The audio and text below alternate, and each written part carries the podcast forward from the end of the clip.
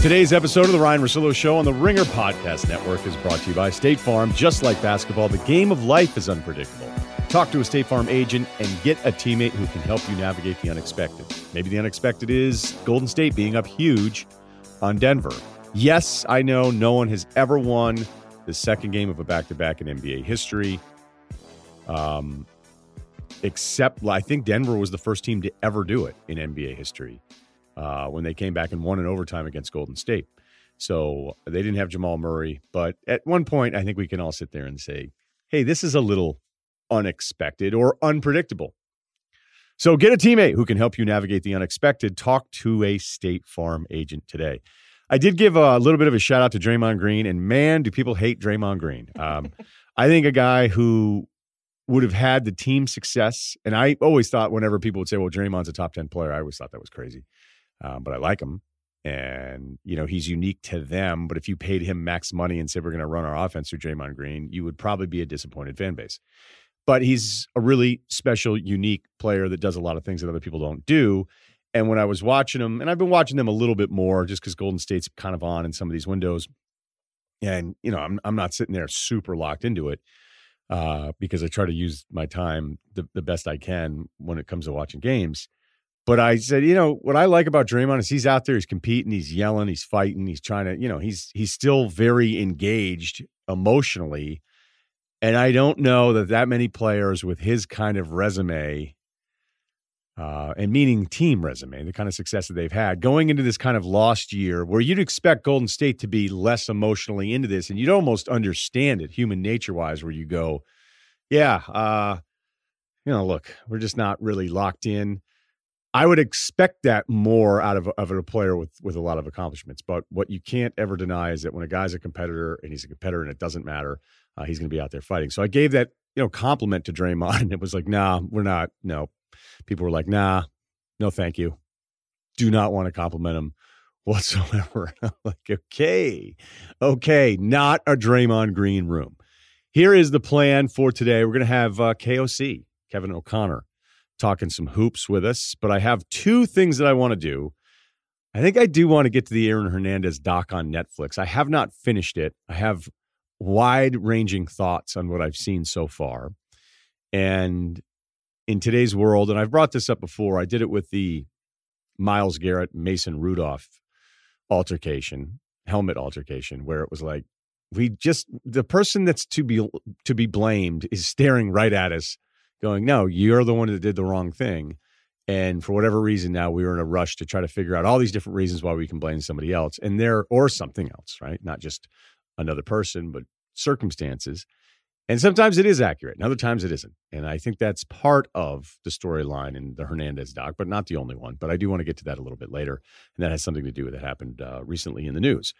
But the biggest headline so far, remember when we used to talk baseball all the time? Well, this week's Open is about baseball again, but it's about baseball in the way that it reminds us of our youth, depending on how old you are. Now, I'm a little older to say my youth, but the very beginning of my E S P N career in oh six, it was, hey, we're talking baseball. Cool. What do we got? Barry Bonds, steroids. Awesome. Can't wait. Yeah, we're going to lead all three hours. No, we're going to lead all six hours on this stuff. And that was always one of these weird things where once the steroid thing just beat everybody over the head forever, it's like this is the only national topic we're doing anymore other than A-Rod opting out. You know, there was some A-Rod stuff that was still nationally, and then he was falling apart. So that became kind of a national baseball topic that you could still sell. But it wasn't just results. It always had to be kind of chaos. And that's why the N F L, I think, became a little bit unlikable as a topic because everything was a negative, whether it was Goodell's handling of disciplinary things or Kaepernick or now this guiltiness, I guess you could just say a guilty conscience would be a better way of putting it, about the long-term health damages and knowing that even if you're not the most C T E woke consumer of the N F L, that we could all come to agreement going, the N F L did a bad job with this. And then there were lawsuits. So it was like, wait a minute, every national N F L topic is kind of a bummer. Like, at least we can just talk about narcissistic N B A players that are really selfish. So let's just do that instead because it's more fun. And that's kind of what talk became. And it was right out of the birth of just nonstop steroid, P E D, baseball stuff, going from the late nineties, early two thousands, and really peaking with the whole Bonds thing and his pursuit.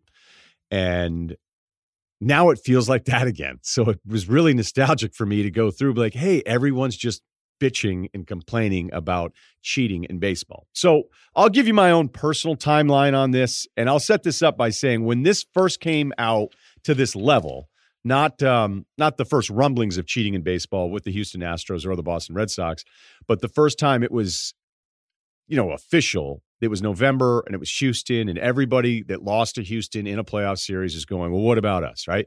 Living in L A right now, every other tweet from L A people is somehow the Dodgers got screwed. And maybe the Dodgers got absolutely screwed, but the point I made in November, and I tweeted this out, was I would not get very indignant right now if I were another baseball team fan base, because you're just not quite sure. And I never thought it was quite, I, I never thought it was just the Astros. I'd heard that Boston to some level, I'd heard some other teams. I'm not going to share those other teams. This is just casual conversation with guys that I've worked with.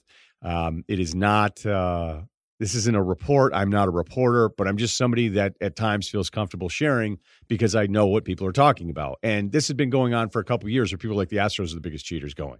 It's really funny about the Astros, and maybe it isn't funny if you've lost to them, but I just thought that this was funny going back and researching all of this stuff, is that Houston was talking about, this is Reid Ryan, a video on M L B dot com, who's the president of baseball, oper- excuse me, the president of business operations, and they were bragging about the new angle for their Root Sports T V broadcast on how the change of the camera in center field would give Astros fans a better angle to watch the game. It also would give the team a much better angle of deciphering signs, and then leading to all the stuff that we're seeing out there where it's, okay, if it's an off-speed pitch, you're going to hear this bang, or you're going to hear this whistle in the Yankees playoff series, and these things where it's like, okay, what is cheating, right? Is it all black and white? You're either cheating or you aren't, or are there gray areas? And in baseball, it's been accepted for decades that there are gray area levels of cheating, which are okay. And I think the outside world, no matter what the industry is, whether it's baseball or whether it's a football locker room that handles itself a certain way, whether it's banking fees, whether it's real estate, um, agent fees with guys with, whether it's professional athletes or whenever I explain the agent process to somebody who doesn't know my business, I'm like, yeah, this is kind of how it works with an agent. This is what you'd expect them to take. This is kind of how you can work around some of the stuff. And everybody from the outside will say, well, I can't believe, why do you do it that way? You go, well, that's the way it's always been done. And that's always been a default thing for anyone inside the room justifying their actions. But I believe this. And if you don't, then I just think you're wrong.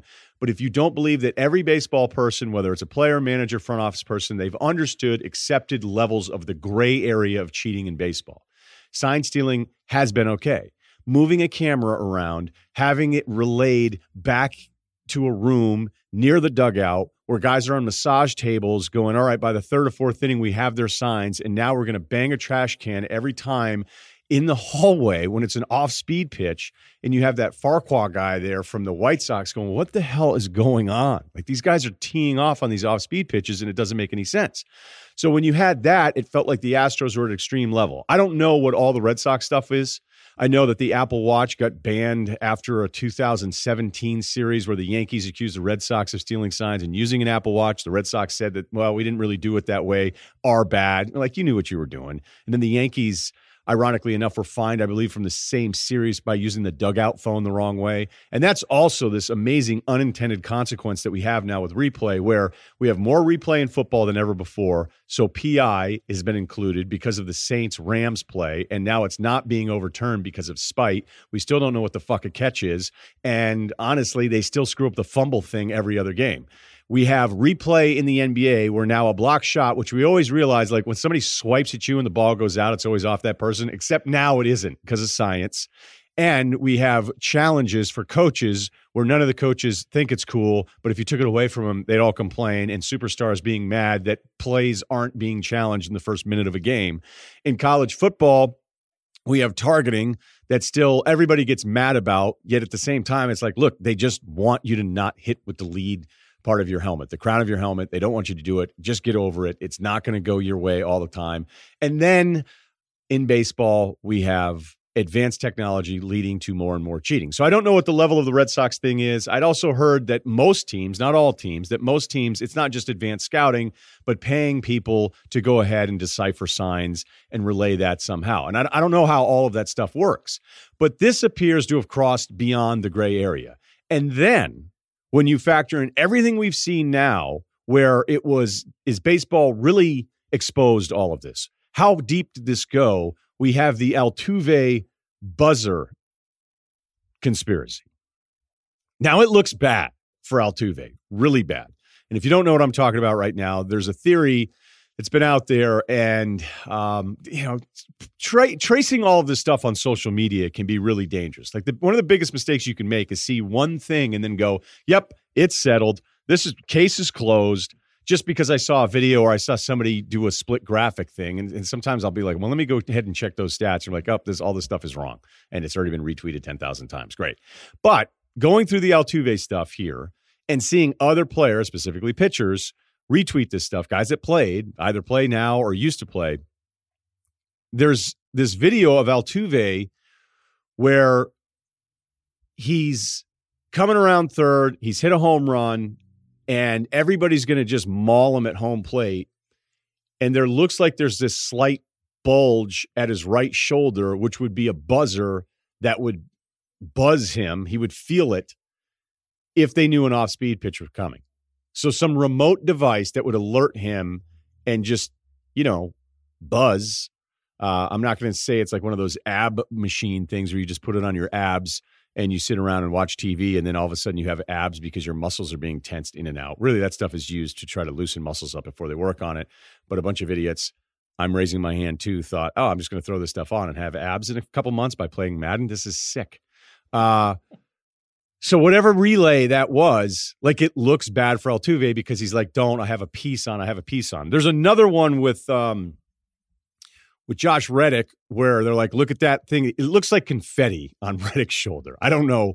I don't know what the wire and that confetti thing is. I don't know if he'd be dumb enough to leave a buzzing device on his shoulders when he's exposed, partying in a tank top, and then go out and do a post-game interview. I don't know, but the Altuve stuff looks really bad. And let's face it, people want to believe this stuff. It is a lot like politics. And you go on Facebook, if you're aligned a certain way and you read something negative about the opposition, you believe it because you want to believe it.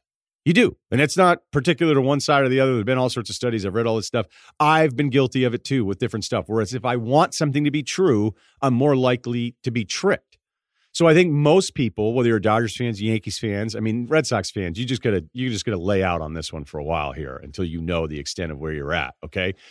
But I wouldn't, again, get really excited. Like Yankees fans and some people be like, "Wow, we weren't involved. We're we're good." I, I don't know. I don't know that. I don't think you know that.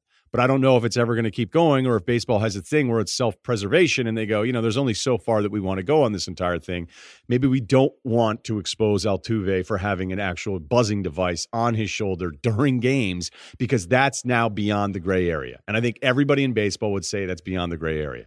That if you steal a sign at second base because you've seen three or four pitches and you put your hand on your outer thigh, which is giving the location to a left-handed hitter by saying, hey, it's going to be outside, or your hand on your inside thigh towards second base, trying to give him location. That's stuff that's been accepted. Although there's part of me that wants to think Brian McCann may have been the biggest cheater ever, because that fucking guy, okay? He, despite being one of the best offensive catchers in baseball for about twelve years, I mean, his numbers are incredible. He's a really good player, but he was the parent that would slap a kid for spilling milk while also totaling his car into an oak tree at his neighbor's house, leaving a country club where he cheated on his wife, okay? Like, that's the level that he would go to if he thought you were stealing signs. So there's a part of me that's rooting for him to be the ultimate cheater in all of this. I don't know if it's true or not, but it's like when you're that outraged all the time because you're catcher red-ass guy, you know what? No one's really rooting for you. But I do think it's okay to go, hey, some of the cheating's okay, but this isn't, because we've not done this before. And I don't think that's a contradiction. If the guys that have been doing this forever are saying, yeah, you know, stealing a sign at second, or, you know, a little something on your arm, as long as it's not too obvious. I remember the first time I heard Buster Olney say, you know, some guys, some hitters would actually want you to have something on your hand on a cold day so you have better control of the baseball, as opposed to the baseball going all over the place. I had a hard time with that one at first, but I don't think it's as crazy as it sounds when I first heard it. And that's Buster, has been covering this game every day for a really long time, and I haven't. So if you're of the mindset that cheating is cheating is cheating and all of this stuff is the same, I just... I don't think it's because baseball people are disagreeing with you. I just I just think that you're wrong. And I think you can find ways to rationalize everything. I remember the first time I was traveling for E S P N, and, you know, the expense report thing's always one of the biggest nightmares anywhere you ever work, because you're like, all right, you know, who's doing my expense report? How, how much of a stiff is this guy going to be? What if I'm missing a receipt on any of this stuff? And I remember a T V exec, while we were on the road, went up to Stanford Steve and I, and he was like, hey, are you expensing this? And we're like, yeah, we we are. We're expensing this part of it. And he's like, yeah, and what else? And we're like, what? Like, is this guy trying to be funny right now? And he goes, I know how you guys are. You pad extra, actually before Uber and Lyft, it was like, you guys do those extra twenty dollars cab rides. And I'm like, well, no. I go, first of all, I'm making decent money, so I don't need to jeopardize my job for twenty bucks, dude. Um, But then I started thinking about it, because then you'd hear different stories. Like, there was a guy I'd heard about how he lost his job because he kept padding out his expense reports all the time. And I'm telling you, no matter where you've ever been for work that has expense accounts, there's guys doing it, because there's a guy who's sitting there who's justifying it in his head. He goes, you know what? I didn't get that promotion, or they've been short changing me for years, or so-and-so has a better deal on this, or this guy gets better hotel rooms, because there's that stuff at E S P N, especially, like certain people are in certain hotels and then other people are in different ones. And if it happens to you long enough and you're on the losing side, then you start building up this resentment, and you can start figuring out ways to justify things. Like, I always think that people can do this. But what is different from saying, hey, you know what, that hotel Caesar salad that I had that I'm just going to throw on the expense account because it was twenty-six bucks and I just feel like doing it. There's a little difference between that and going Lane Price and writing yourself a check for like ten grand out of a company account and keeping it. And that's what I think we have here. We have the accepted thing, hey, it's not great. It's kind of doing business the way business has been done. And then there is the, is Jose Altuve actually connected to some kind of device that leads to home and road splits in the playoffs that are absolutely absurd? And this is what you have in two thousand seventeen. Altuve home, four seventy-two, away, one forty-three. Uh, Carlos Correa, home, three seventy-one batting average, away, two eleven. McCann, the sheriff, three hundred batting average at home in the two thousand seventeen playoffs. He hit zero three seven on the road. And I immediately went and looked it up and said, how many times did McCann get at-bats on the road? He actually had a lot. Some of the other Altuve splits, the O P S is like one thousand off. Maybe it's just the pitching matchup. Maybe it's just seeing the ball a certain way. You know, maybe it's good days and bad days. But between the video, the stats, the brazenness, the taking it to a new level that the Astros clearly took this to, I'm willing to believe anything, even as a baseball fan and having no rooting interest for the Astros whatsoever. I don't want to believe that anybody went this far.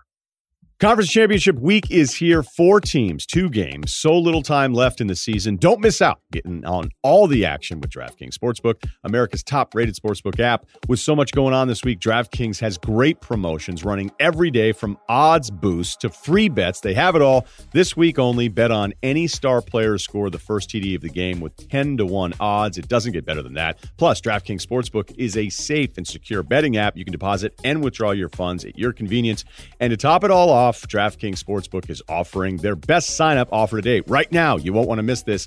Download the top-rated DraftKings Sportsbook app now and use the code Russillo, R U S S I L L O, when you sign up. For a limited time, all new users can get a sign-up bonus up to one thousand dollars. That's right, DraftKings Sportsbook is going all out with a sign-up bonus up to one thousand dollars. Don't forget, that's code Russillo to get your sign-up bonus up to one thousand dollars. Only at DraftKings Sportsbook. Must be twenty-one or older. New Jersey, Pennsylvania, and Indiana only. Bonus comprised of a first deposit bonus and a first bet match, each up to five hundred dollars. Deposit bonus requires twenty-five time playthrough. Restrictions apply. See DraftKings.com slash sportsbook for details. Gambling problem? Call one eight hundred gambler or in Indiana, one eight hundred nine with it. Okay, K O C, let's start with, uh, there's a lot I want to do here, so we'll, we'll see how much of it we get to. But I watched Milwaukee last night. I mean, they didn't miss a shot. It felt like forever. And then, don't you think it's kind of funny, and this is already me getting off track, but when a team's up twenty and then the other team gets it close, that people act like this is new or something. Like this, this league, that's what it is every night with every game. Rarely, rarely, and there'd be a great number on this, like how often does a team get up twenty and then maintain that lead? I'd say it's less than five percent of the time. And you know, Boston fans are tricking themselves thinking like, hey, yeah, maybe it feels like you're getting back into this. But I mean, the, Milwaukee was just so impressive last night. I don't know. It's just something I'm starting I, here with. I think in the past you would say, oh, a team let up, but it's not like Milwaukee let up. It's just that's what this game has become with three point shots and their gre- regression to the mean that happens. And to what you originally said, though, Milwaukee just shooting the hell out of it. Middleton this season, I think the last two years against Boston, shooting nearly fifty percent from three. It's it's amazing how Milwaukee seems to just play at their best against Boston, but in many ways, though, it's reflective of what they've been so far this season as a team, on pace for over seventy wins. It feels like what they have now around Giannis just fits perfectly with the amount of shooters that they have on this roster. And for Boston, as good as they are this season, as good as they were last season at certain points, despite the Kyrie stuff, it feels like they just don't have that top end guy that can do it as consistently as they need to. They got it from Kemba last night with the forty point game, but sometimes I I don't think they can lean on him on every night like you can with some other guys, like with Giannis, like with a Kawhi Leonard. And that's what took down Milwaukee last year, was going against a guy of that truly elite level. And there's really not that guy this year that I think it can get in the way of Milwaukee. Okay, Milwaukee right now thirty-seven and six. So I was going back and looking at it. I mean, that's three losses since November eighth. Um, and the Wild. Sixers, the Sixers win against them, you know, going back almost a month now, because it was actually like alarmingly dominant, and um, Embiid owned Giannis in that game, and it gave Sixers uh, fans this hope that, hey, everything's going to work out and that's going to be fine. And that hasn't really been the case for the Sixers. Maybe whatever matchup wise, we'll figure that out. Uh, last year at this time, forty-three games in, Milwaukee was thirty-one and twelve. I looked at the offensive and defensive numbers. Last year, they're number two in offense. They're about the same. Uh, uh, or this year, they're number two, but it's about the same number as last year when they're number four. They're number one in defense both years, but it's a staggering gap where they're at right now compared to the rest of the league. Like, they're two and a half points better per one hundred possessions than the second place defensive team. And maybe it's just another year in the system. Maybe it's just Giannis taking it to another level. The shooting, as, as we've talked about, kind of at the end of the last year, you noticed this is going to be a little bit more of a thing for Giannis, but he's still at like thirty-two percent, so it's not like he's lighting it up.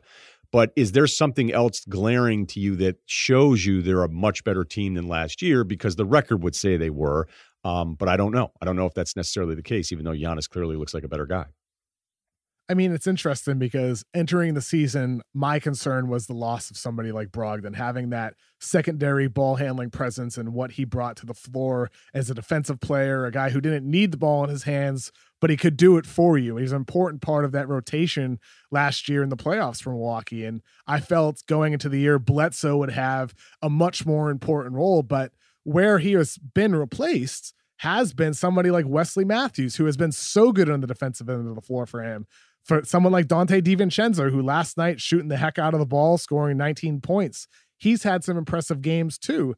But even to an extent of somebody like Robin Lopez being a nice rotation piece for them over uh, coming off the bench, having to rely on so, less on some of the younger guys. So even though my concern entering the season was Brogdon being lost and losing that ball handling presence, it has been overcome in many respects from the rest of the roster. Never mind the fact that Giannis is just straight up better.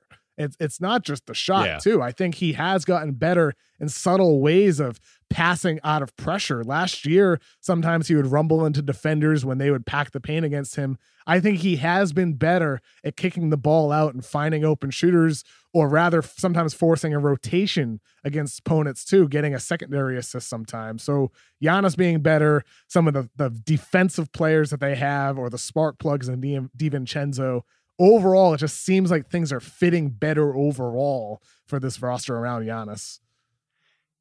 Real quick follow-up on it, because there's more teams that I want to do here, but is there any part of you, and I said this about a month ago, where I'm worried it's a little Denverish, where I don't know what Denver would have to do. Mm. Like, they might have to win seventy games in the regular season for me to go, okay, maybe they'll come out of the West. Like, that's just how I feel about Denver. I'm not going to keep apologizing for it, because I, you know, it ends up kind of being true all the time. Is there any part of that where you look at Milwaukee in a much deeper East at the top, and that despite the record, you feel like there's somebody that's a real threat to them? I picked Philly before the season uh, to come out of the East, and I'm still intrigued by by them if they're able to click on all cylinders on the defensive end of the floor in the postseason. I thought Josh Richardson would take a bit more of a leap. That hasn't happened, so I'm a little bit cooler on them than I was before the year. I think Miami would need to make a move. I, I mentioned what I said about Boston earlier. Kemba's really, really good. Last night he was great. I just don't think he's that guy that took down Milwaukee last year. Kawhi Leonard was just unbelievable in taking them down. He's somebody who can carry a team regardless of the defense he faces. I'm not quite sure Boston can do that yet. And I don't think that guy, that individual elite player, is going to get in their way this postseason unless rosters change, unless injuries happen. Um, but right now, no, I, I don't think so, Ryan. Why? You seem to still have some hesitations about them like you do with Denver in the West? Um, it, this isn't – Denver's more about personnel and, you know, who uh-huh. is – You know, is Jamal Murray really a steady enough two? And then who the hell's their three? Is it really supposed to be Millsap? You know, is Porter Junior going to be playing more? Like, I still don't understand this argument that, well, you know, we haven't been always able to find minutes for Porter Junior And you're like, oh, you know, and I know Will Barton went off last night. Will Barton's probably one of the more overlooked offensive, you know, guy that can really get it going. You know, I don't know if he's in the Flip Murray category, but you know what I mean? Like guys that you're like, what did he get last night? Like that guy got thirty-five again. Like what the hell? But he's one of those spark never... plugs, a, a yeah. guy who can swing a game for you.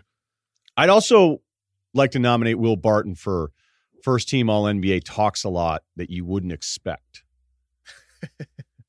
You know, like throughout the game, you're like, man, Will Barton is talking to the refs the entire game. Anyway, I don't want to get distracted on that. Uh, yeah, maybe just the defending Giannis, understanding transition, understanding some of your closeout rules on him. But right now, Giannis going downhill with that inside out dribble is the most hor- has to be the most horrifying thing in the N B A to face as a defense. When you're when you're backpedaling a little bit, and he's coming downhill at you. I don't think there's anything scarier in the league right now than that. But I wonder if it's, you know, playing them, say, six or seven games in a row. If there's, I just think the league is. Got to a point where the playoffs are so much more different now than what we see in the regular season. I think there's a bigger gap between the two styles of basketball than I can ever remember as somebody who watched these games.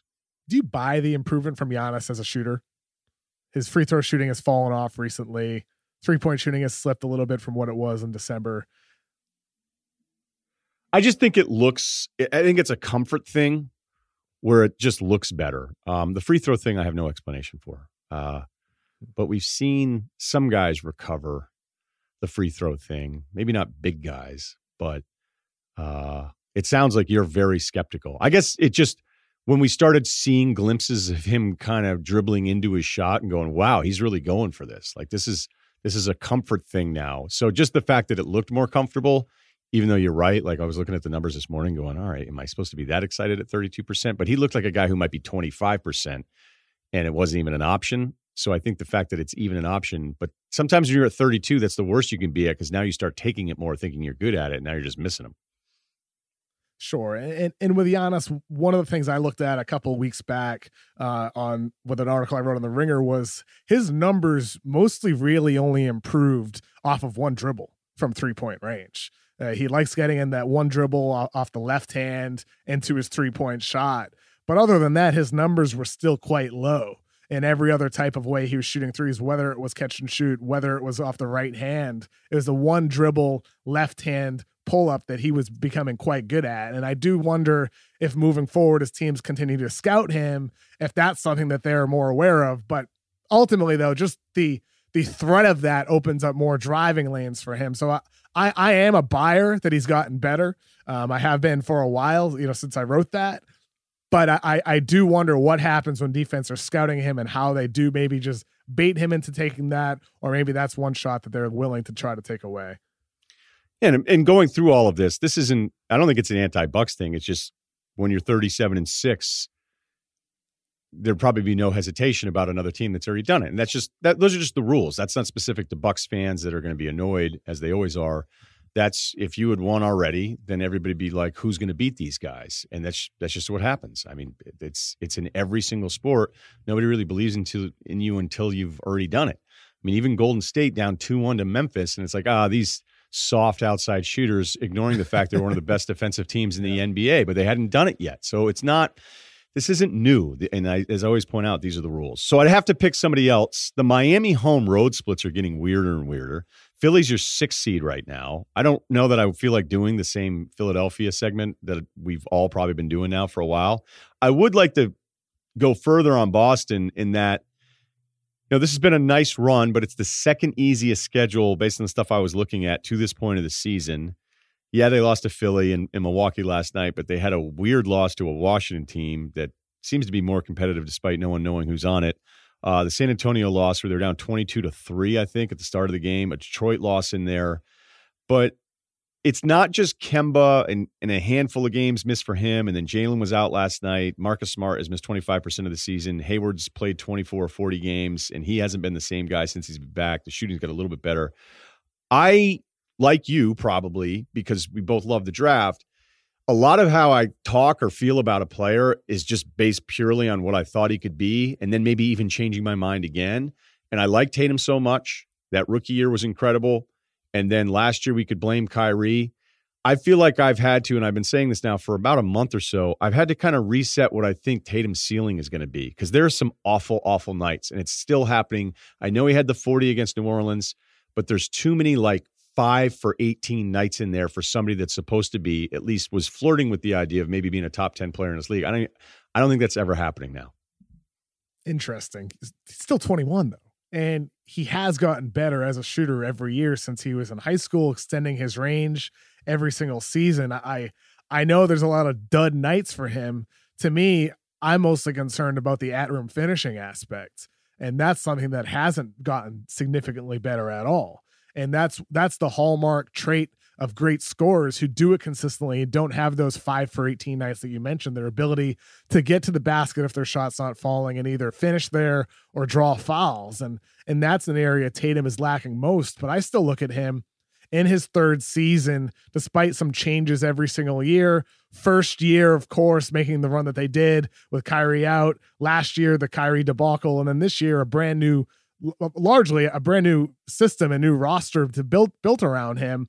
It's hard for a young guy to develop in that. And yet he has become a very, very good defensive player after he was a, a average or negative defender at Duke. And that's a plus for him. He has gotten better as a shooter from distance. And I think for him overall, if you're looking at what he can be at twenty-five, twenty-six years old, I haven't wavered from my pre-draft belief when I had him ranked second behind Markelle Fultz. There are some concerns with the at-room finishing, but I still think the skills are there for him to be a real dynamic scorer in this league.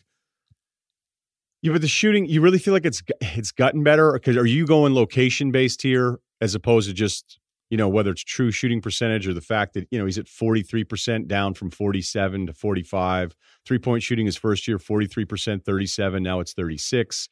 Um, you know what I used to love about him as a rookie is drive and still aware to give you that killer assist, like cut off, help defender comes over. He's not going to finish against two. And then he would just drop a little handoff or a kick out to somebody.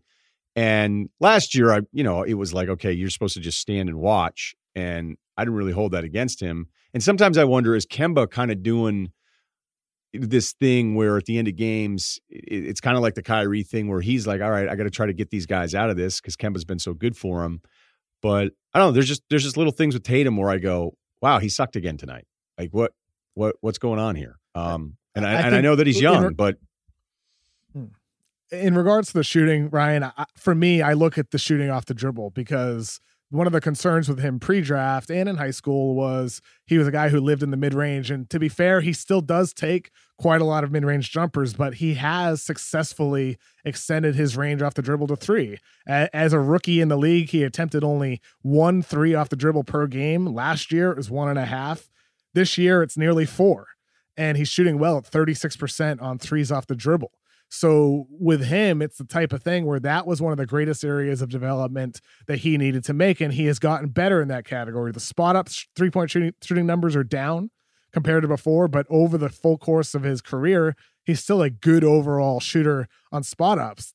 For him, the next thing is going to be improving finishing around the rim. He can get to the rim. He bobbles the ball too much, fumbles the ball, but will that happen over time? I don't know. I don't know, but I do look at some past guys. You look at him, he could go the Rudy Gay path where that does not get better. And he sort of is what he just is today. And that's a good player, but not a great player. But then you could also look at somebody like Paul George, who early in his career was not somebody who drew, drew a lot of fouls around the rim. Will Tatum go down that path? Who knows? But the yeah. fact is that I'm I'm I'm optimistic about the subtle ways he has improved in the past three seasons and what that could bode for him moving forward. Yeah, maybe my ceiling was just too high for him because I I liked him better than everybody out of that draft. I liked him better than Fultz. Um, and I, I felt like because he was hurt and sometimes, you know, you get lost at Duke a little bit. You know, I thought Duke did an awful job with all their players last year other than Zion. And, um, you know, there are certain things with Tatum where I was like, wait a minute, if this guy's foot wasn't messed up and didn't miss some time, like I really do think that he'd be in the conversation for one. But then other people, and I don't know if you went to some of the American game stuff with Fultz, and they're like, if you saw Fultz in those games, you'd be like, there's no way I'm taking anybody else besides him at one. And I, I didn't go to those. Um, let's not spend too much more time on this. L A, both L A teams. Clippers looked uh, incredible last night. They're kind of a, maybe a more exaggerated version of, of Boston not always having their guys in different times. And yet the Clippers, you know, record-wise, you're like, okay, you know, that Lakers record is incredible. At this point, would you be shocked if it's anything other than one of the two L A teams coming out of the West? Not shocked. Uh, I wouldn't go that far, but I'd be a little bit surprised. If, if is, is that fair to say? Not shocked, though, because I do really like Denver. Uh, I think Utah, if Conley is able to be himself when he gets back, and of course that's a that's a big if. Uh, I think those two teams still stand out. I'm still intrigued by Houston if they can catch fire in a seven game series, but L A, both L A teams should be the favorite. Sure. But not, not quite shocked. I'm, I'm at the point where I'd be shocked. Uh, I've already said what I said hmm. about Denver. Okay. Um, I picked Utah because I didn't want to be just somebody else picking either the Clippers or Lakers against the Sixers. So I went Utah Sixers. And so I'm in this weird position where now, where I say, you know, halfway through the season, you know, the Clippers are probably even better what their record is.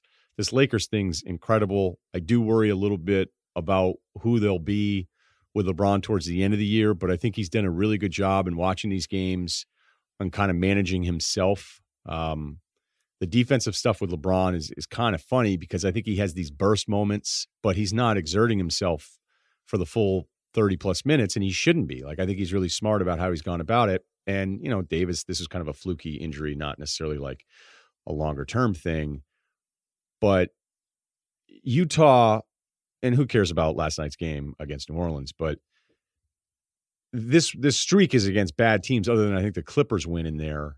And I can't imagine that I'm going to be all the way back in on Utah challenging one of those L A teams until I actually see Conley resemble something like we saw the Conley that was in Memphis, because he's been bad and yet they're winning all these games without him.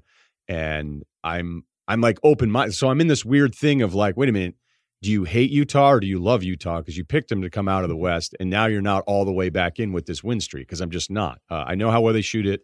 I know the defense has improved after a sluggish start. I know they're figuring out their closing group a lot better here because they, you know, that's just hard when you add a guy like Bogdanovich and a couple other ball handling pieces. You know, you're not quite sure how you want to close the games. I think they figured that whole part out. And, you know, if I allowed myself to have kind of what's the floor and ceiling for Donovan Mitchell, and it always happens with young players, we're like, oh my God, what is this guy going to be the next Dwayne Wade? And then you're like, wait a minute, is he sort of like a more likable Westbrook? Um, I... I, you know, no, but you know what I mean? Like, there are moments where Mitchell would be like forcing stuff and you go, okay, so we're not going to criticize him because he's new, but we're all going to crush Westbrook. Like, what's, what's really different here? It's like, well, because one guy's been doing a lot longer and, and he's meaner to people. Um, but Mitchell is just another reminder in that New Orleans game, like the back and forth that he and Brandon Ingram had. I'm not going to say it was Dominique Bird, but it was as great as a, a two man kind of duel that we've seen in the league in a regular season game in a long time. So that's me staying. I still don't know about Utah, but I believe in the full version of Utah if we ever get to see it. Well, isn't that exactly what they got Conley for, though? Because you do have a guy in Mitchell who can go back and forth, but he can't always do that.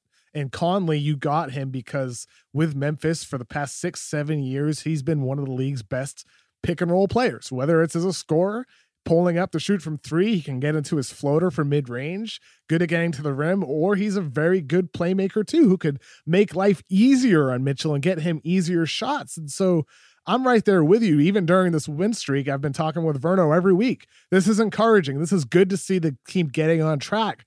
But what they got Conley for, they still need in a playoff series, especially against a team like the Lakers or the Clippers, these teams that are top, have top end go-to scoring talent that they can rely on. They need another guy who can handle the ball for them in those fourth quarters when defenses are locked in. So I'm not all the way there yet on Utah until we see Mike Conley looking like the Mike Conley we saw for years in Memphis. But there's no guarantee, though, we even get that, though, con- considering the nature of his injuries the past couple years and his age. If I were going to do this segment, because I, I almost feel like I want to start doing it every week, a bad team that you want to talk about, you know, a bad team where you go, hey, I don't talk about them that much, and it's because they're bad, and we're halfway through the season, and they're going to still be bad. But you just you keep watching, because I know your Brandon Ingram thing. Um, you compared him to Durant. Was that you that compared him to Durant? No, no, no, not not me. Schmitz. I did not compare him to, to Durant. That's no. right. It was Mike Schmitz. Yep. But you weren't. Yep. Your you know, your Brandon Ingram in thing is he's better than Ben Simmons, right? Yeah, I, I I had Brandon Ingram ranked number one in the twenty sixteen draft, and obviously first couple seasons of their career, Simmons was better, but Ingram surpassed Simmons this year because of his scoring ability. That is not crazy to say out loud. Now, I think the best version of what Ben Simmons it, it is. It was is, two months ago when I first said it, though. Now, now it's not. Ingram was not like I've I've argued with Lakers fans about this, but I don't I don't understand why they think this is just the same guy with more touches. Like his his freedom, just the way he conducts himself out there. And then, you know, he got Ingles going the wrong way. He's driving. He looked like he could finish, and he still found, um, I forget who. Oh, it was Favors on a dunk on the baseline. Oh, and I'm like, that's his, his passing to Favors last night was so good. It was unbelievable. So I, you know, Ingram was one of those who I did like. I liked, uh, despite his frame, that he he was willing to take on all sorts of contact, and then he just sort of floats and floats. So maybe I'm contradicting my Tatum thoughts here a little bit, but how? Do, I mean, do you think it's just more opportunities? Do you think it's not in the shadow of LeBron, or do you think he's actually just improved? Because there's a lot of technical stuff there to tell you he's he's changed his shot, his shot prep before the catch. I mean, to me, he looks like a different guy, and it's not just the numbers. I think with Ingram, he's he's the same but brand new in the sense that he has always been this guy who's lanky, who takes long strides to the rim, can get to the basket, and that's what he improved over his first three years with the Lakers was getting to the getting to the basket, finishing at the rim, drawing fouls, finishing through contact. He got better there, but the shot did not get better until he went to New Orleans, and he and I talked to him last Saturday when he was in Boston for the article I wrote this week on The Ringer, and he just gave so much credit to Pelicans assistant coach Fred Vinson. They spent a, a month this past summer working together after Ingram was traded to New Orleans, and they worked on raising his release, getting him into his shot quicker. And Ingram, Ingram said to me, he's, he's always felt that he's a shooter, but he, he knew for a long time that his form needed to get better. And if you look at his shot at Duke compared to where, where it is now, it's drastically different. Never mind what it was from last year to this year. And a lot of that comes to the work he put in with Fred Vinson starting during the summer. And it, to me, like we talk so much about with the draft and everything about guys who need to change their mechanics. LaMelo Ball, that's going to be the conversation this year with him. Can he change his form to become a better shooter? Guys, sometimes they just need the right coach, the right guidance in order to make things click. Ingram always had touch, always had confidence. It's just now he found somebody who has helped tweak his form in a way that's helped really make things click for him. And it's nice to see it actually working for him, shooting the way he has, forty percent from three, eighty-six percent from the line, still doing all the other things that he did well with L A. He was this guy in some ways. It's just the shot has unleashed him in ways that it couldn't have before. So everything's clicked for him in, in a way that may not have had he not been connected with a shooting coach like Vincent. Do you have anything on Houston that's worth saying? That's not this, because, you know, we asked this question two weeks ago. Maybe we're going, hey, they're figuring some things out. And then with the loss against the Pelicans, it turned into, hey, we need to stay in the locker room and have another team meeting about this. I don't know that I have anything new to say about Houston, so I'm giving you the floor here. I, I just look at that game versus Memphis earlier in the week, and granted, Westbrook was out in that, but the lack of depth Houston has compared to even a team like Memphis that just has the eight seed was pretty apparent to me. I, and I don't know if that matters as much in the postseason, but we have seen it matter in impacting how Harden's durability is later in the postseason, how his energy is. And I, I wish for Houston that they did have more support for those guys. So in a January game against Memphis, you don't have to play Harden for thirty-nine minutes and have him have to take on so much of the load that he has to do. I, I can't, I have a hard time looking at a team with a depth and thinking things could be different in the postseason. And I should have said the Portland game is when they stayed in the locker room after, um, because that was the, the mellow revenge game. And that's right. Your nineteen and twenty-two Memphis Grizzlies are one game ahead of the Spurs in that eighth spot. And God, all these teams are like four games apart. I mean, Sacramento's four out of the playoffs right now at fifteen and twenty-six. Um, okay. Last thing here, trade deadline stuff. Uh, I don't know that Jeff Teague was what Trae Young was, was asking for. Although I think Trae Young asking for help, maybe the, a record for the shortest amount of time uh, a player has been like, I can't do this by myself here. Um, what else? Uh, Covington has turned into like one of the most overrated players maybe ever. It just, uh, you know, there's always surprises. There's always plenty of stuff that we don't know. But if I hear another Malik Beasley update, uh, I'm going to hurt somebody because it just, there's, there's not enough names here. Come on. Come on, Russillo. I love Beasley. Oh, I know he had a Come nice. On. No, he had a nice game the other night. Uh, I, I think he's. And the thing is, when you look at Beasley's like raw shooting numbers, you're like, wait a minute, why? Why couldn't this guy help somebody? He's at forty percent from three, and all the, all of his analytic numbers suck, unless there's other ones that I haven't found yet. And you know, when Denver's like, you know, between the Harris and Murray stuff, maybe they just go, we can't, we can't do this for Beasley here too. Uh, I'm, I'm not as sold on Beasley. I just think the names right now have been the same names for months, and it's not all that exciting. Well, well, that's that's where I feel with Andre Drummond. It's like, what, what, I don't understand why so many teams supposedly want him. Making twenty-eight million dollars. Yes, he's an elite rebounder, but you can get a quality center for five mil. You can get Zubats. You can get Daniel Tice. You can get Brooke Lopez, Robin Lopez, all these teams that have quality centers. JaVale McGee, Dwight Howard, for that matter. Dwight Howard. You can get quality centers for cheap, man. Like, I don't understand all the hoopla around Drummond. And like you mentioned, you're tired of Beasley. I'm tired of hearing about what teams would want to trade for Drummond. I, I, I don't see the appeal there. I'd rather have the conversation be about like the Beasleys of the world, these guys who can be on the seventh, eighth, ninth, you know, man on your roster and can help make a little bit of an impact. To me, Drummond for the dollar value, I don't see why anybody would want him at all.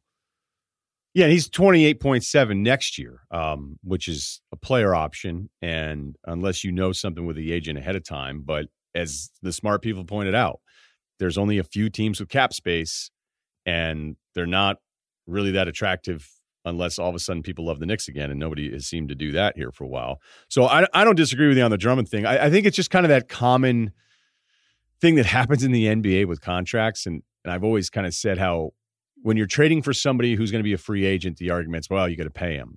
And then if you're trading with somebody who has three years left on their contract, and it's probably a decent enough number if the player's any good, and it's like, oh, nobody wants that contract. It's like nobody wants anybody else's contract, but then nobody wants anybody in a short-term deal. And Drummond at twenty-eight point seven next year is way too much. But if it's for one year, then people can talk themselves into it. It's the same thing as the Chris Paul thing. Like that last number at forty-four million dollars scares everybody. But if it's a one and one, you know, say next summer or this upcoming summer, then it seemed to be like, ah, you know, it's only two years left on the deal. We're like, you, this was the scariest contract in the league for six months, and now everybody's cool with it. And the same thing will happen with Westbrook at some point, um, because I, I believe that too, even though he has the extra year versus Chris. So uh, hey, go ahead. I, I was going to say, I think with Chris Paul, though, yes, the contract is a lot, and that's scary on the back end of that, especially considering his durability. He's thirty-four. But what what he has shown this year with O K C, though, it has to be encouraging, though, that he can at least age well through this deal. Yeah, and he doesn't want to, you know, I'd heard some stuff um, recently about Paul and, and how they wanted to manage him in his minutes, Kevin, and he was like, look, that's just not what I'm going to do. Like, I'm not, I'm not going to do that. Like, I don't want to play that way. I did, that's just not what I do. And I know the injury stuff and all the little nicks and all these things, but I mean, he's out there and, and I, I don't want to say, cause I've been such a big Chris Paul fan, but if you look at their four and the four being healthy with the development of Shea, like this is not, this is not crazy that they're competitive. I think some of their fourth quarter numbers and how good they are compared to the best teams in the league. Like that's like, oh my God, they're up there with the Lakers and the Bucks and some of these stuff. You know, Boston was up there a lot. I haven't checked it uh, in the fourth quarter numbers recently, But, um, you know, Paul originally wasn't going to go there. It wasn't like he could force himself from not going there, but there were other places he'd want to go. But it, it is working out. It's working out for everybody right now. And I, I think it's kind of nice for all the crap that Thunder fans dealt with. And I, I'm certainly guilty of it, because I just be like, how could you continue to like this Westbrook thing? Um, I think it's, it's, you know what I mean? Like, I think it's kind of funny to see Thunder yeah. fans go, you know what, this isn't so bad. This isn't so bad. And, you know, to, to have Paul George and hear about how much he loves fishing and he's going to stay there and he really connected with the down home lifestyle. And that's like, nah, fuck this. I want to go to L A a year after he does an extension, which I don't know. I mean, did he, did he just go, you know what, this place is a little too slow for me. There, there's a part of that where I feel like, man, Thunder fans, I understand how mad they can get at everybody, because they've had a really bad run of luck with some of the defections. But to have Paul in there at stable, which looked like something when people were saying, hey, he's never going to put on that Thunder uniform, I'm like, that's not true. Like, what, what's, what's, what are they, how are they going to flip him this quickly to somewhere else? And so I'm a bit, I'm rambling a bit on the Chris Paul thing. So I don't even know if I'm addressing your back and forth with me at this point, Kevin. I'm, I'm sorry. I'm solo no, too no, often. No, no, I, I'm, I'm glad, I'm glad you're bringing that up though, because it's nice to see Billy Donovan be able to s- install his system there oh, too for gosh. years, for years now. When I've been wanting to see Westbrook sacrifice and play more off ball, especially when they got Schroeder. I was thinking, oh great, you know, maybe Donovan's gonna have Schroeder and Westbrook backcourt sharing the ball. Well, no, it didn't happen. And and now though, you're seeing Chris Paul, a guy who historically is somebody who has dominated the ball, had a lot of touches. He's commanded and orchestrated offenses. He's playing unselfish basketball with a young player in Gilgeous-Alexander and Schroeder coming off the bench.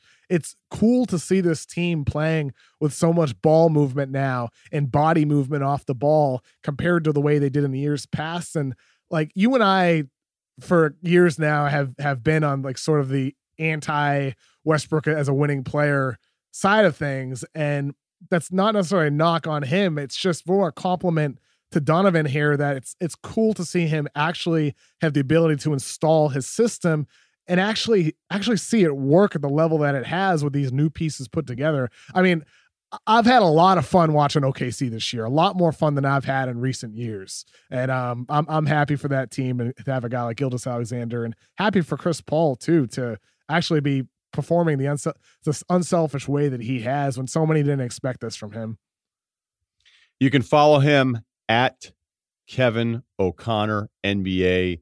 And uh, what day do you have the uh, N B A pod coming out? Uh, we do Tuesdays and Fridays, me and Chris Verno on the Ringer N B A show. All right. And looking back on Tuesdays, look at that. Shea Gilgeous-Alexander as the headline there. I assume you talk a lot of Ja Morant on there with Verno. So uh, oh, yeah. they deserve L- lots it. Lots of Ja Morant. They deserve it on that one. Lots of Brandon Clark, lots of Jaren Jackson, a lot of Memphis. Rightfully so this year. Hey, don't you love when you talk to front offices and like they give you the best quote, and they're front office guys, right? They've done this their whole lives. And it's not even a quote you really need to use, but it's just such a vicious observation. Like I remember one guy that was in a front office I'd known for a while, and I didn't have a ton of Clint Capella stuff. And I go, hey, what do you got on Clint Capella? He goes, he can't play, sucks.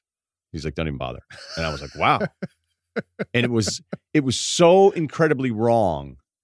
And, you know, one of the reasons, and I don't know if you're the same way, when I finally just got sick of reading everybody else's stuff, I go, I'm sick of reading other people's stuff and reciting it and then being wrong when it's like, all I did was memorize Chad Ford's thing. And not that Chad was wrong all the time. I'm just, you know, look, we all grew up with, with the Chad Ford stuff because there wasn't that much stuff out there. And, you know, Draft Express, same deal.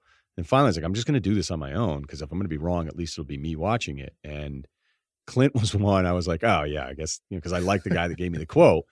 And there's two right now. There's a reason I'm doing this. But Rui has, has been all right for the Wizards. Um, and there was another team that was like, wait a minute, where are you hearing he could go? And I was like, oh, he, he might end up going here. And it wasn't even in Washington at the time. It might have been in front of them. And they were like, oh, they'll probably take him because that team's fucking stupid. And I was like, wow. And I had another team that I like, a guy who's good. And he was like, yeah, Brandon Clark's like, that's pointless. Like, you know, nice little college run, totally pointless. And you're like, okay, you know, and it just, it proves once again that, that I don't care who's cutting your check. Everybody is wrong about players because it's hard to do this. Mm-hmm. It's hard to figure out. Um, So that's absolutely my Brandon Clark is. story. A- absolutely. And sometimes some of those hot takes from front office guys could be accurate too. I've heard a lot of uh, takes about Porzingis with his injury proneness. And right now, like, not to, you know, no, we're wrapping up, but like with Porzingis being out right now, his list of leg injuries since before the draft is alarming. And I feel like that's one of the more under the radar stories this year in the N B A is Porzingis' durability, even in a, in a secondary role next to Luka, still getting banged up. That's concerning moving forward to me. I have one front office that updates me every time because they know I'm a Porzingis guy and they like, mm-hmm. you know, they like going, oh, hey, your boy's hurt again. Um, yeah. Drafting off yeah. of the attention for Doncic has been one of the best things for Porzingis because you're right. I don't think there's as much national awareness of how disappointing Porzingis has been. And that it was just a formality that he was going to get paid, right? It's like, ah, it's whatever. You know, they did the deal. They're going to pay him. It's fine. They've got their one two punch. And Porzingis really wasn't doing much. And then he had a little stretch there where I was like, oh, okay, you know, it's it's coming around, it's coming around, but he's going to just have a different role because he's never going to be the one there. And Luka's so smart with the ball and ball dominant. Um, but yeah, there are there are teams, and that's when it starts to feel petty though, when a team's like, oh, okay, cool, you sent me a text because Porzingis' leg is hurt again. I got it, dude. I got it. You know? But then I also want to be like, you thought he was going to be an absolute bust before the draft, and you were way yep. like, that's more wrong. You got the player wrong. I'm now, I got the player right. Now he's hurt all the time. So those are, those are two different mm-hmm. things.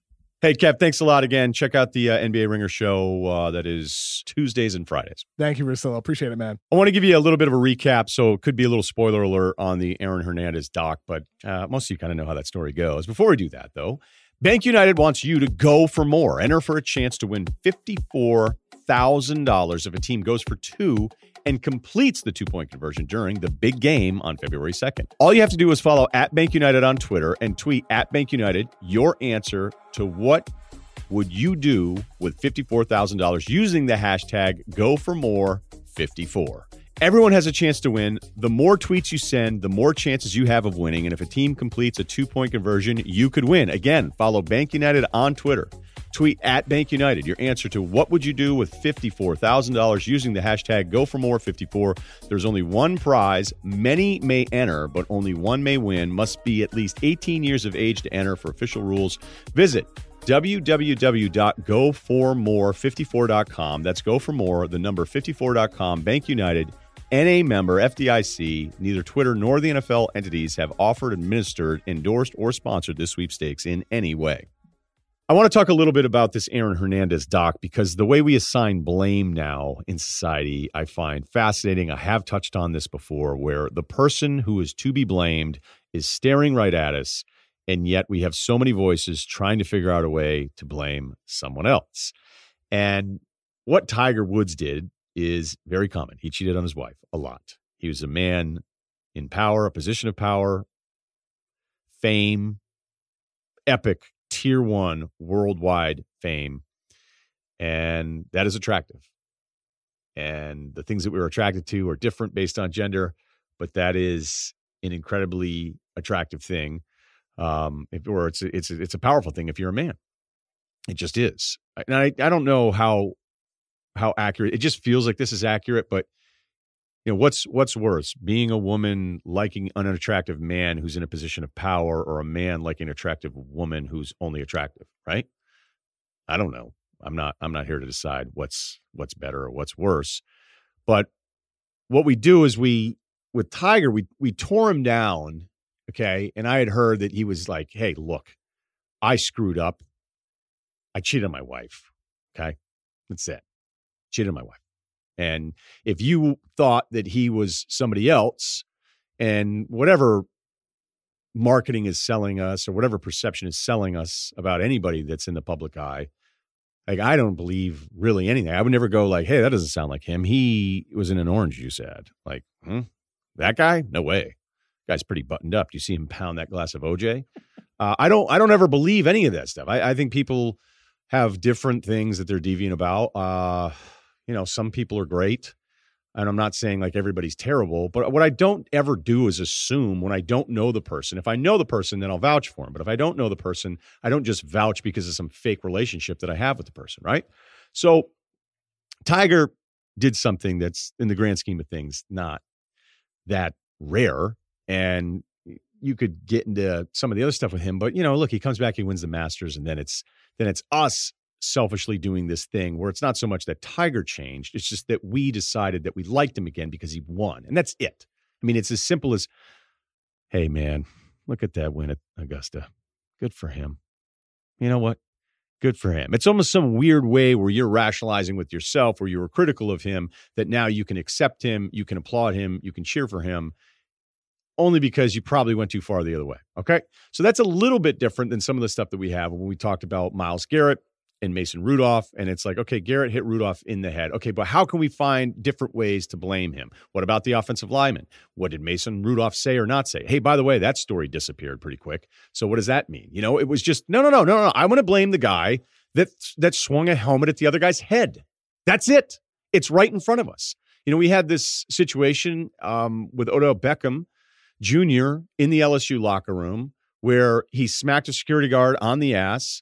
And, you know, it's not the end of the world. It is kind of stupid. If you're a security guard, you're like, hey, man, you don't get it. But then there's also, you know, the version of the security guard who goes in and just starts saying, like, I'm running this. And everybody's like, wait a minute, what the hell's going on? I mean, if it really were the players as simply as smoking cigars in there and a security guard saying after the fact, and by the way, where's that guy from, that somebody working in Louisiana, in New Orleans, would give L S U's team a hard time for smoking cigars after winning a national championship? Like, that seems, of all the scenarios, that one seems freaking impossible. Was it Cannell?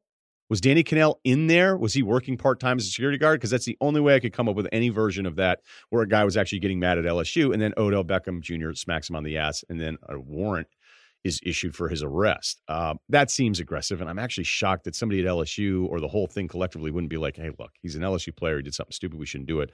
Um, But yet I heard I heard a, a reporter the other day going, well, wait a minute, why is a security guard in there? Like, so that's where it starts? It's not that Odell did something he probably shouldn't do, you know, whether it's a cop, security guard, or whatever. It was it was kind of disrespectful. And then it turns into, why is the security guard in the room? Like, that's that's what you're doing? And in a much more extreme example for something far greater, so in no way am I comparing the three incidents, but watching part of the Aaron Hernandez doc, it is happening again. Now, the doc is is interesting, and I can see that they are doing something where it's, we're going to throw all this stuff at you, and I haven't finished it, so I'm trying to be fair here, and spoiler alert, I'll tell you a few things, but one of the most glaring things about it is the connection to C T E. Aaron Hernandez was bigger than everybody he played against in high school. He got to Florida. He was outstanding. Last of the fourth round. He played thirty-plus games with the Patriots. He was out of the N F L at twenty-three years old. But there is a run, I believe in the second episode, where they show him getting hit over and over and over again. And there's a, a loose connection to, could he possibly have C T E here?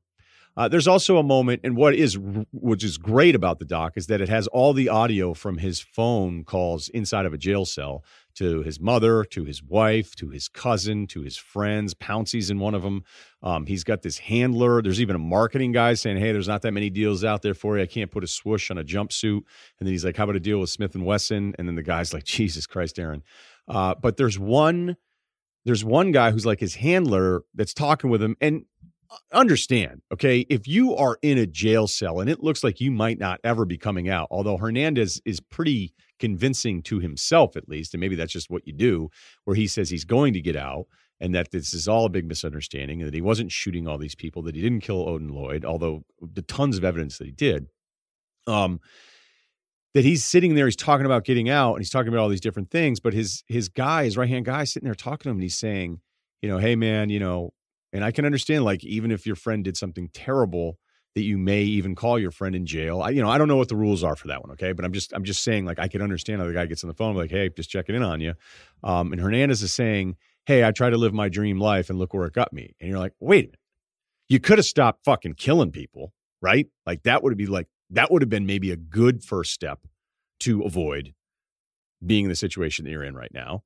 But he just, he wasn't doing that. He wasn't doing it that way, and maybe that's the whole part of it, because when you listen to him, he sounds like a kid who had a tough childhood that isn't that bright, who clearly enjoyed some of the stuff that went along with feeling like a badass, a guy that would be, you know, tough on the streets, posing with guns. And as immature as all of that stuff sounds, I can see why guys would think that was cool. I mean, hell, I went to school in Vermont and we would watch gang movies and think it would be funny to like yell out gang sets to each other at parties. I mean, that's stupid. That's dumb. It's immature. But I also can be like, hey, that's really cool because it was in the movies and now we memorize a bunch of different lines from it. And I actually don't think that's all that rare, you know? Go to prep school and they're throwing on Tupac and everybody's reciting every single line thinking it's cool because you feel a little bit like a badass because, you know, you're just reciting this world that you don't even have any connection to and you'll likely never visit in your life. Aaron Hernandez, you know, the backstory of him growing up in Bristol, it's literally five minutes down the street. I'm not telling you Bristol is the greatest town, but five minutes down the street from E S P N. It wasn't like I was afraid to go to work pulling in and out of town. It's not, it didn't even come up. But the way I've heard, well, his childhood, yes, challenging. Looks like it sucked a lot at certain points. Yes, C T can lead to some things. But when whenever you're you're looking at some of these stories, you go, why is it wrong to go, maybe this guy was just an awful dude who didn't care if he killed people or not? Why is it so hard for people to do? Maybe most people are doing it, but yet the story that is told and revisited, that it's somehow, does it make you more intelligent? Is it more of a critical thinking thing where it's like, well, you know, let's not be too quick to judge. Let's let's make sure we examine all the different angles. And, and again, you know, that's a five-part documentary. They're going to do that kind of thing. But it, it's just, it continues to amaze me how often the person that does the bad thing does the bad thing. And you're like, okay, but who else can we blame here? I'm like, well, let's start with the guy that shot people, and then we'll figure out the rest later. Have a great weekend, everybody.